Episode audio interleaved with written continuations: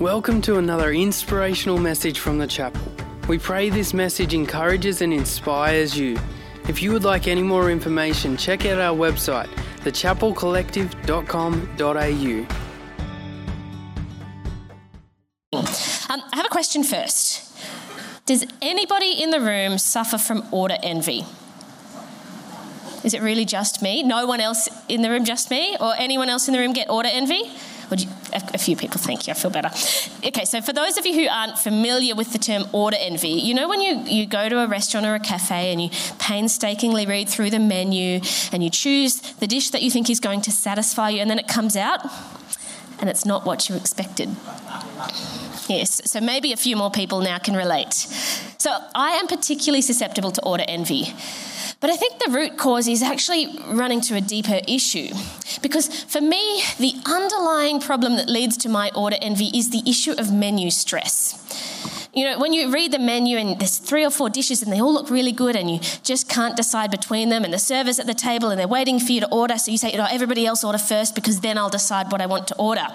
And then you're really stressed because what if you choose wrongly and the rest of your days are marked by the time that you ordered eggs Benedict when you should have had the corn fritters? It is a terribly distressing turn of events. And what is even worse is if the person next to you or the person at the next table, they order your runner up dish and that dish comes out and it was better than your your dish, and the rest of your days are marked by the time you ordered the wrong meal.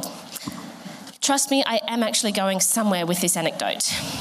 Now, if you ever come out for a meal with us, you'll probably witness my menu stress, which is unusual because in the rest of life, I'm actually an incredibly decisive person.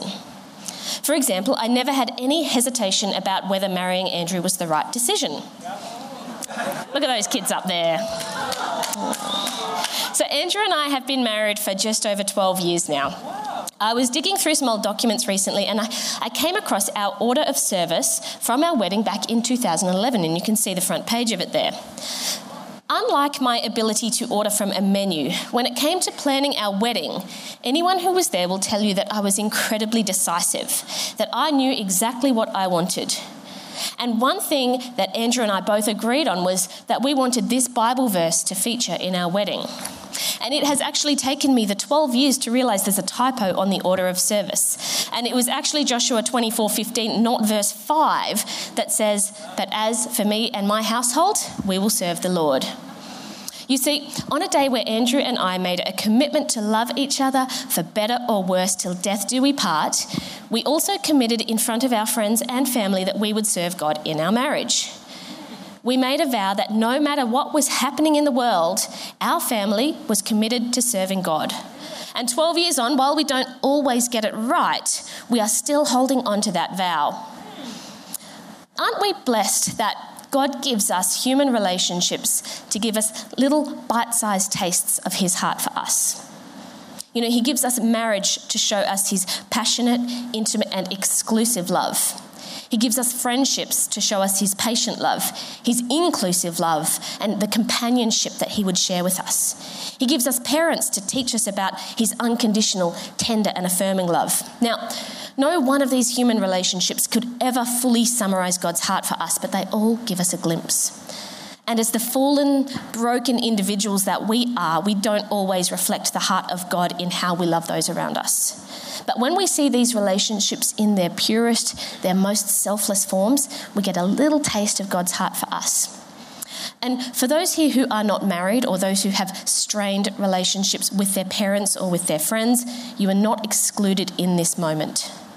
Marriage is not the end goal. Having or becoming perfect parents is not the end goal. You know, we can sometimes think of relationship status like climbing a mountain, and we can put certain relationship status or certain life circumstance on a pedestal as though that is the top of the mountain. Can I say very clearly here that marriage is not the top of the mountain? And relationship status in its human form is not the top of the mountain because the top of the mountain is relationship with God. Human relationships, in their purest forms, are a gift from God. They are given to encourage us, to build us, and to give us just a small taste of relationship with God and what His heart is for us. But the end goal of relationship is not found in human relationships. The end goal of attainment is found in unhindered relationship with God. The world might tell me that I need a certain category of relationship to feel fulfilled, but as for me, I will seek a relationship with my God for my fulfillment, for my contentment, and for my joy. Now, I'd like to focus on that phrase, but as for me, just a little bit more. You might remember the story in Exodus where God uses Moses to lead the Israelites out of slavery in Egypt. And then they spend 40 years in the desert before they finally enter the promised land and truly establish themselves as a nation. Well, it was Joshua who succeeded Moses and led the Israelites under the guidance of God as they entered the promised land. At the start of Joshua's ministry, God promises to be with him and he calls him to be strong and courageous, which Joshua needs to be because the Israelites have to overcome a lot of opposition in the process of establishing themselves. But God continually grants them victory as they continue to serve him. And at the end of the book of Joshua, God gives an account of all he has done and what he requires in return. He has just granted the Israelites great victory and brought them into the promised land. And in return, they are instructed to fear the Lord and to serve him with all faithfulness. To throw away all idols and all gods of other nations. And their covenant with God is renewed at a place called Shechem and sealed with a large stone. And Joshua makes this statement to the Israelites now, remember, the Israelites are called to be a nation that is set apart from those around them, a nation that is marked by devotion and obedience to God. While the nations around them are living with idolatry, oppression of the poor, and evil practice, the Israelites are called to higher living, and through them, the whole world will be blessed. And Joshua says to them in this verse in chapter 24 But if serving the Lord seems undesirable to you, then choose for yourselves this day who you will serve whether the gods your ancestors served beyond the Euphrates or the gods of the Amorites in whose land you are living. But as for me and my household, we will serve the Lord. And verse 31 goes on to say that Israel served the Lord throughout the lifetime of Joshua.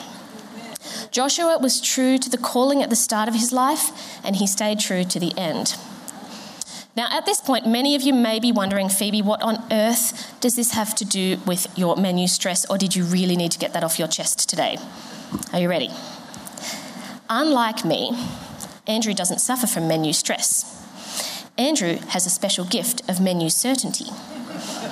Andrew can sit down at a cafe, he can look at the menu and decide what he wants to order and then he can quite calmly sit with his decision in absolute certainty. It doesn't matter what the other people at the table are ordering, it doesn't matter if he sees another dish coming out that looks amazing. He makes his decision and he sticks with it. You see, I'm not like Andrew. I don't have menu certainty. I get menu stress. And it essentially comes down to the fact that I don't have conviction surrounding my menu choice. And I fall into the comparison trap. You know, I start looking side to side, peering over at the next table, table to see what everyone else has. And then the menu stress kicks in because what if I ordered the wrong dish because what they have was better? Now, when it comes to ordering off a menu, I don't see this as particularly problematic as long as it's confined to ordering off a menu. But imagine if I started living my whole life that way when it comes to ordering, Andrew doesn't fall into the comparison trap. He has conviction in his choice.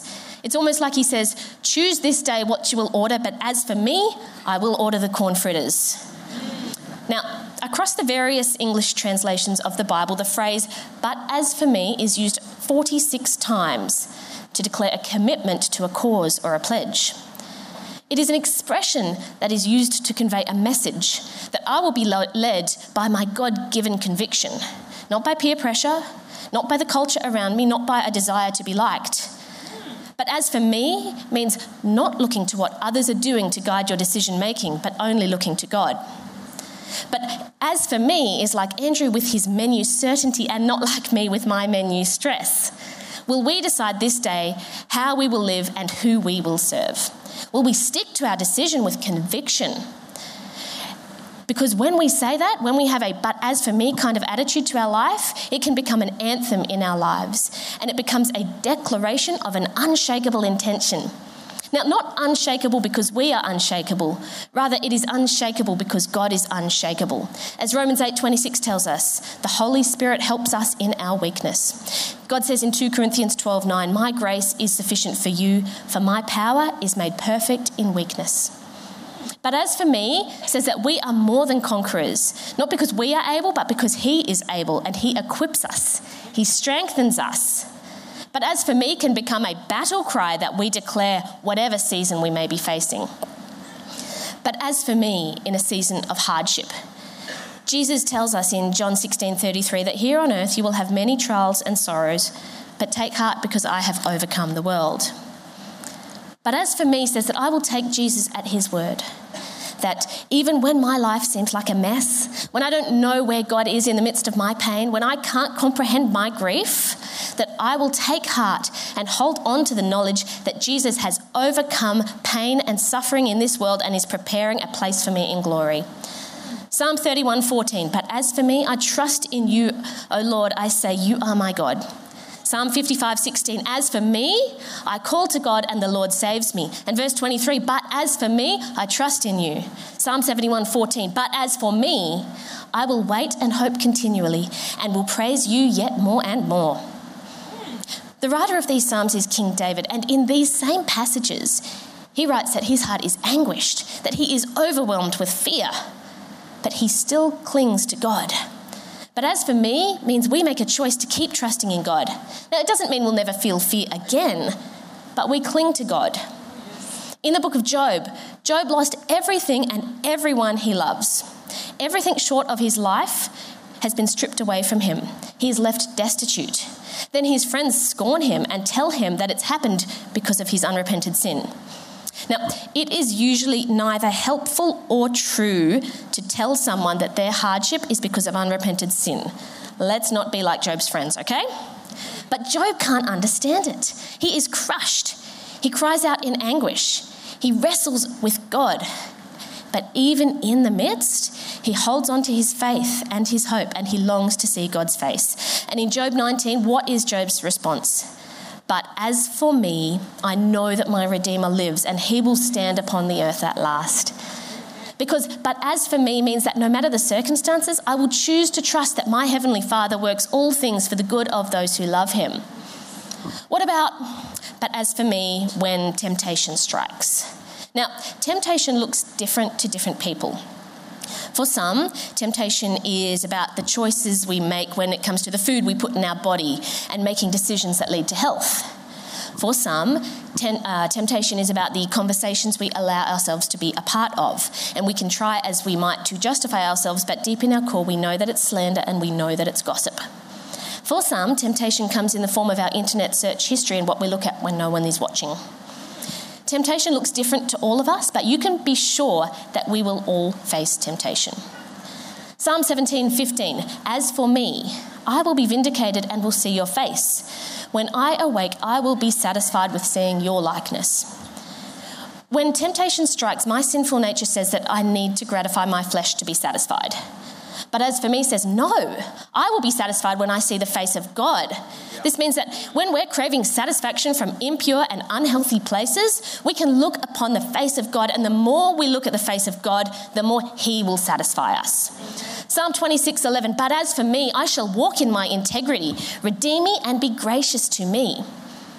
When it seems that everyone else is taking moral shortcuts and stepping on heads to get ahead, and you're missing out for doing the right thing, it can be tempting to follow the way of the world.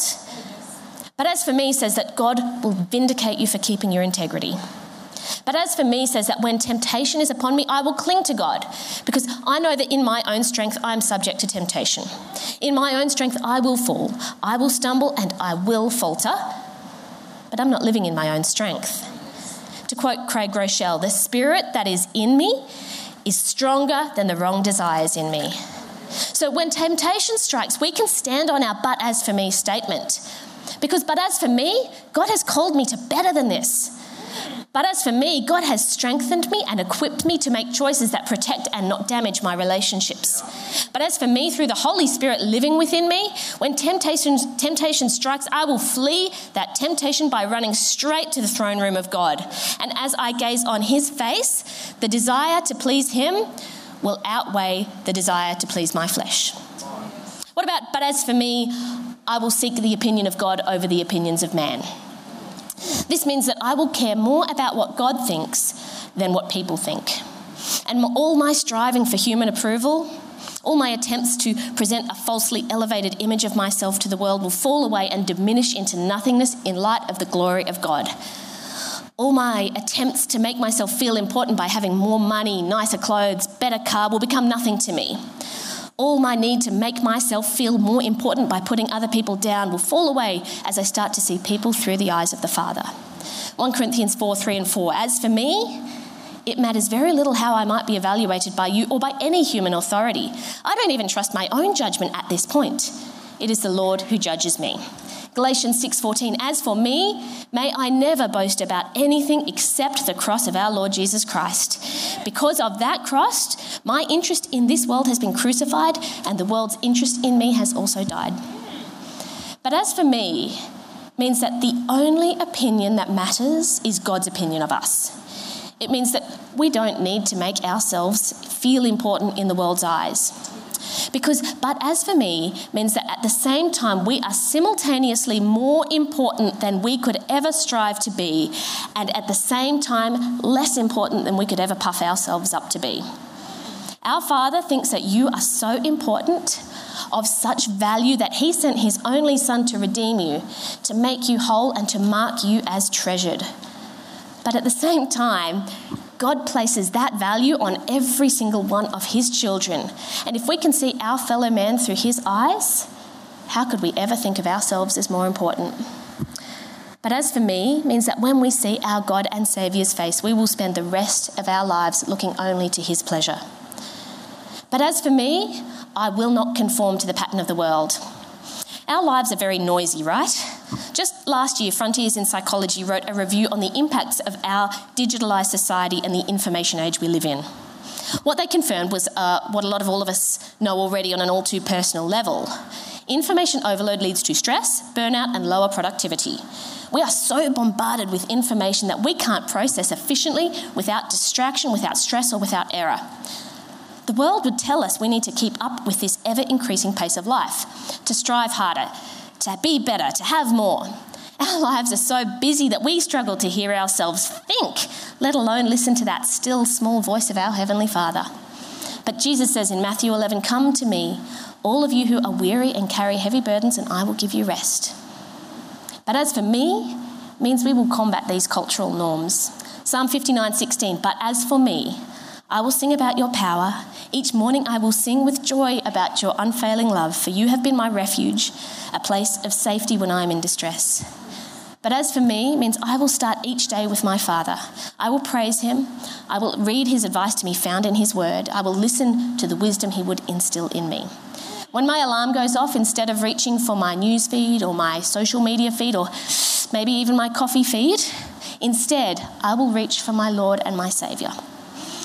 Instead of allowing his voice to be drowned out by the noise of the world, I will focus on his voice until it becomes the loudest voice in my life.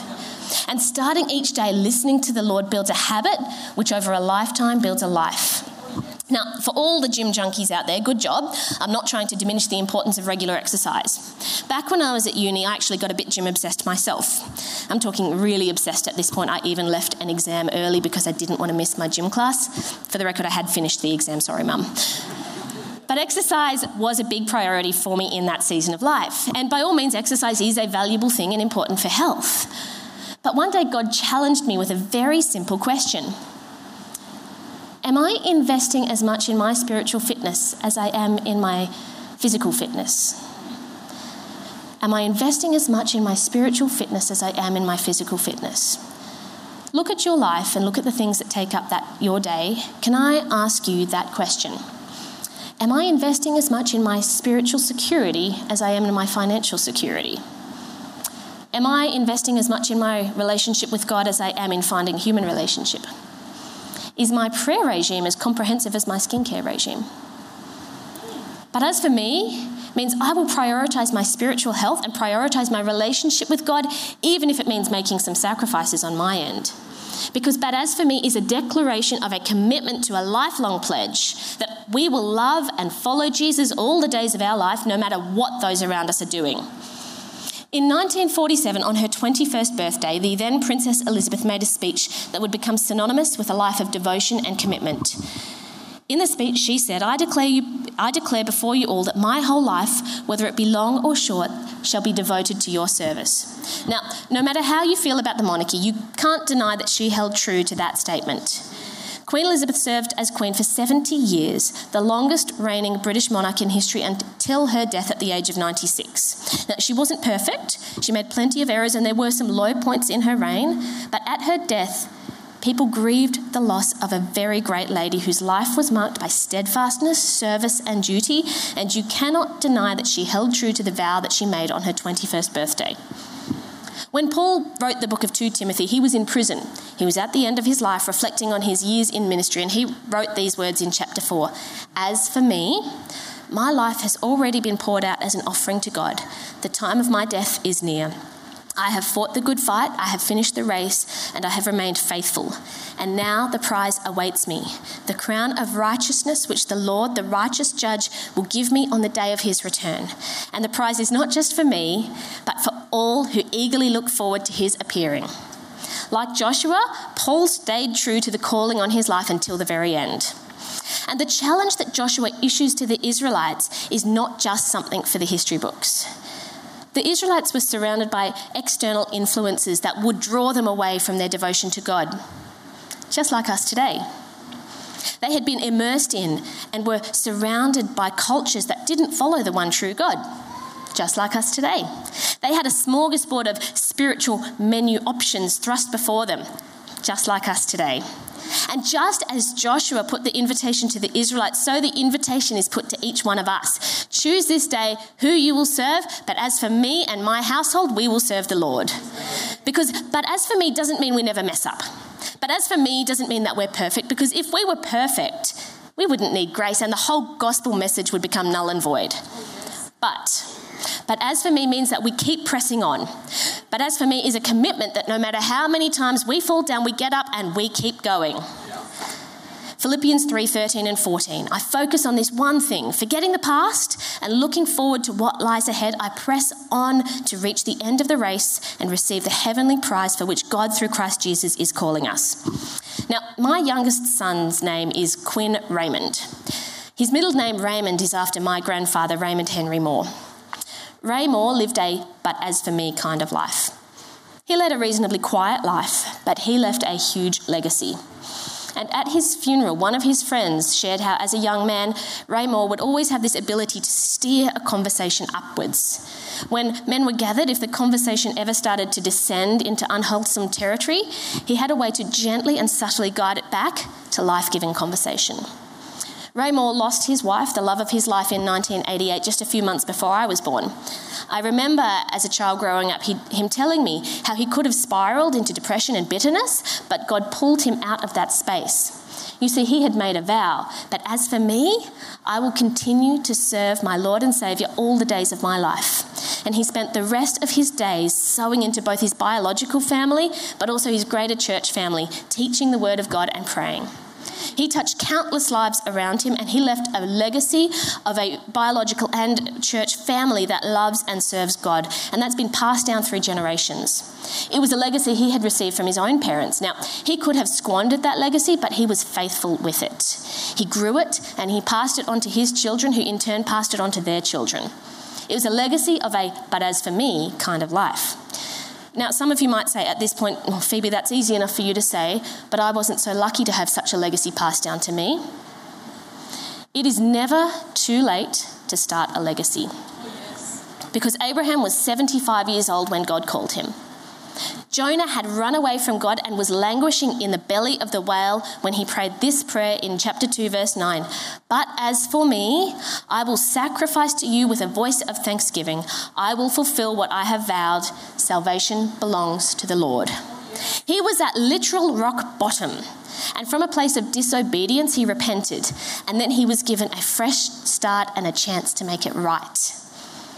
Draw a line in the sand today and start a legacy for your own family. A legacy of a but as for me kind of life. A life of conviction. A life of single minded purpose. A life of unashamed devotion to our Lord and Saviour. Choose this day who you will serve, but as for me and my household, we will serve the Lord. Hey again, thanks so much for joining us on this podcast. Whether you are new and exploring your faith or a follower of Jesus, there's a next step for you. There is always room to grow, more to be done, destiny to be pursued, and people to be reached. So, what's your next step? To find out, head over to thechapelcollective.com.au. And thanks again for listening.